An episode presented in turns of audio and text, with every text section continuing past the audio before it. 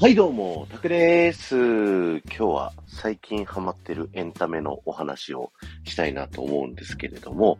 こっち向いてよ向井くんというドラマご存知でしょうか。えこちらですね、根夢陽子先生という漫画家の方が書いたですね、漫画が原作のドラマになっておりまして、えー、さんじゅうさんさい独身じゅうねん彼女がいない向井くんがですね、いろんな女性といい感じになる。本人はすごくイケメンで仕事ができて、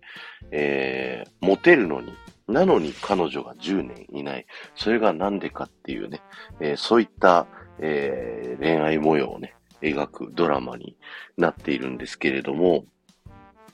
このドラマ、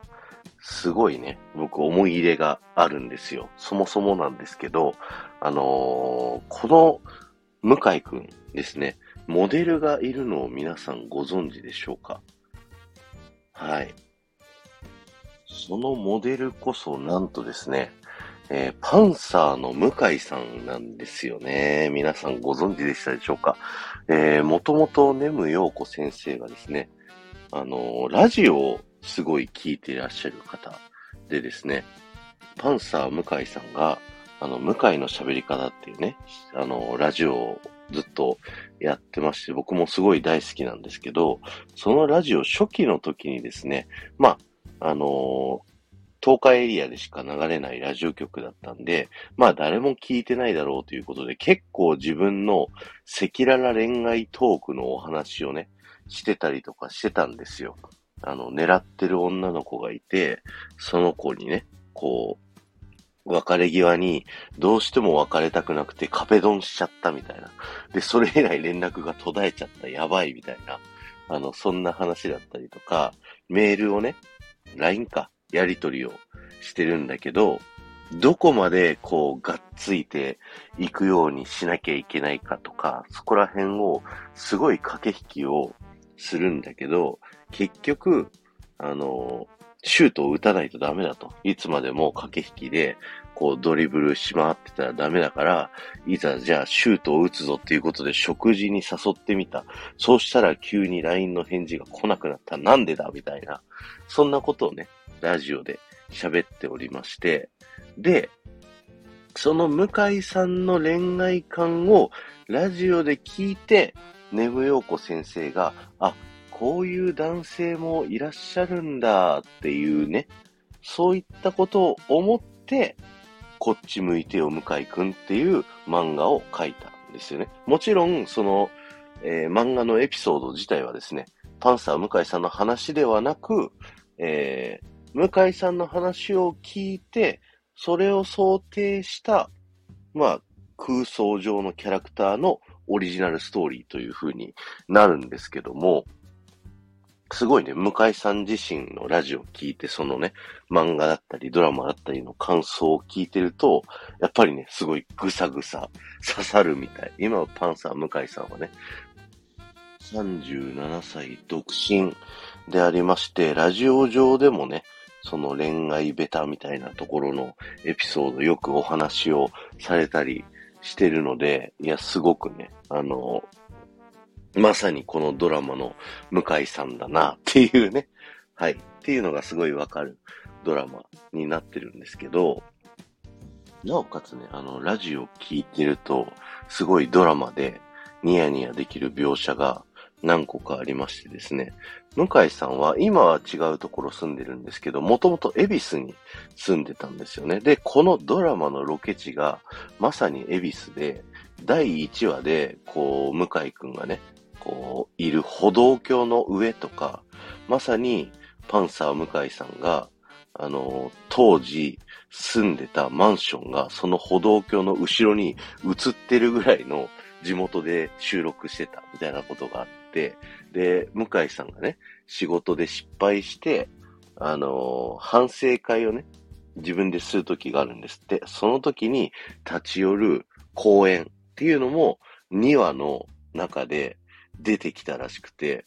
これ向井さんのことめちゃくちゃリサーチして作ってるドラマなんじゃないのっていうのがこうね、あのパンサー向井さんの話を聞きながらこのドラマを見るとより楽しめるっていうところがありましてですね、ぜひあのドラマねハマった方もう、もう一回ね、TVer でいちわからさんわまで見れます。で、まだ見てない方も、TVer で今だったらいちわからさんわまでね、まだ追っつくことがね、できますんで、ぜひ見てみてはいかがでしょうか。でね、でね、あの、ここまでは豆知識的な話なんだけど、いや、このドラマを見て僕がどう思うかっていうとこなんだけど、いや、ものすごいね、刺さるというかね、あの今でこそ僕もね結婚してまして奥さんがいるので、なんとなく女性の気持ちみたいなのが分かってきたんで、こうこっち向いてよ向井くんのいちわ見たときに、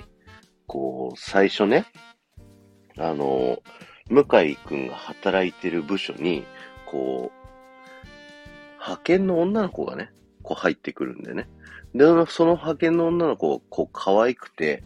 あの、向井さんに、こうね、向井さん優しいですね、みたいな、こう、匂わせるような態度を取ってくるんですよ。ところが、向井くんの後輩も、その女の子のことが、こうね、好きになっちゃったみたいで、結構積極的にアタックをしてくるんです。で、それを見た向井くんはその女の子を守ってあげようみたいな風に立ち回りをするんだけど、実は蓋開けてみるとその男の子がこう女の子に対してこうちゃんとアタックするのがその女の子にはすごいね刺さってて、結局そこが付き合っちゃうみたいな、そんなねだいいちわなんですけど、あのー、今はドラマ見て、その、最初向井さんの心、あの、パート、どんな風な、こう、彼女の思わせぶりな態度とかを受けてて、自分が、あ、好きなんじゃないかなと思って、じゃあ付き合いますか、みたいなところから、あの、最後の最後に、あの、彼女側のパート、どういう心理状況で、向井さんはまあ優しいんだけど、特に当たり障りないけど、なんかすごいアタックしてくる、この子気になる、みたいな、そういう種明かしパートみたいなのがあるんだけど、いや僕大学生の時とかめちゃくちゃこんな感じだったなっていう、その恋愛ベタっぷりっていうのがすごい思い出されて、あ、あの時ああしてればこうだったよなみたいな、なんかいっぱいあるんですよ。やっぱりこう大学生時代とかね、モテたくていろいろ彼女が欲しくていろいろ行動してたけど、結局裏目になってた、いい人止まりになってたみたいな経験が結構あって、そこがすごい刺さるんですよねだから向井さん、向井くんのこの気持ちもわかるし、今結婚して奥さんがいるからこそ、あ、この時こういう風な行動を本当は取っといた方が良かったんだよなっていう、なんかそういうところもわかってですね、なんかすごいいろんな気持ちにさせてくれるドラマになりますんで、はい。なんかすごい大学生時代にね、あのー、この話はやめよう。昔の恋愛話を喋ろうと思ったけど、ここで喋るのはちょっと良くないから、今度別の機会に喋ろうと思いますんで、ぜひまたね、あの、聞いていただければと思います。なのでね、こっち向いてよ、向井くん、あの、ドラマの感想をね、いろいろスタイフで、ハッシュタグで探して、いろんな人の配信聞いてみたんだけど、女性はね、もうすごいわかるんだって、もう、なんであの私のことを守るっていうの、これ下に見てんじゃないのみたいなのがもう全然わかる、あるあるみたいな。で、男性はこういう風に思ってんだ、へえみたいな、こうなんていうの、オープンめな明るめなバラエティドラマとして見れるらしいんだけど、男がね片やあのドラマとして見ると、そのまあ、モテてこなかった男子、モテてこなかった男子、当たり障りない系男子、いい人止まり男子みたいな、ところに対して、なんで、じゃあすごい女の子とは遊べる、いい雰囲気にもなる、二人でご飯とかも行ける、でも付き合えない、みたいな、そういういい人止まり男子のやつらにめちゃくちゃ刺さるんだと思うんだよね、このドラマって。はい。だからぜひね、あの、見てください。こっち向いてよ向井くん、面白いと思います。いろんな人が見て面白いドラマだと思いますんで、ぜひおすすめさせていただきます。今日は終わりです。ありがとうございました。この放送が面白いと思った方はぜひいいね、残していってください。またこっち向いてよ向井くんのね、感想もぜひコメント欄で残していっていただければと思いますので、よろしくお願いします。ではまた。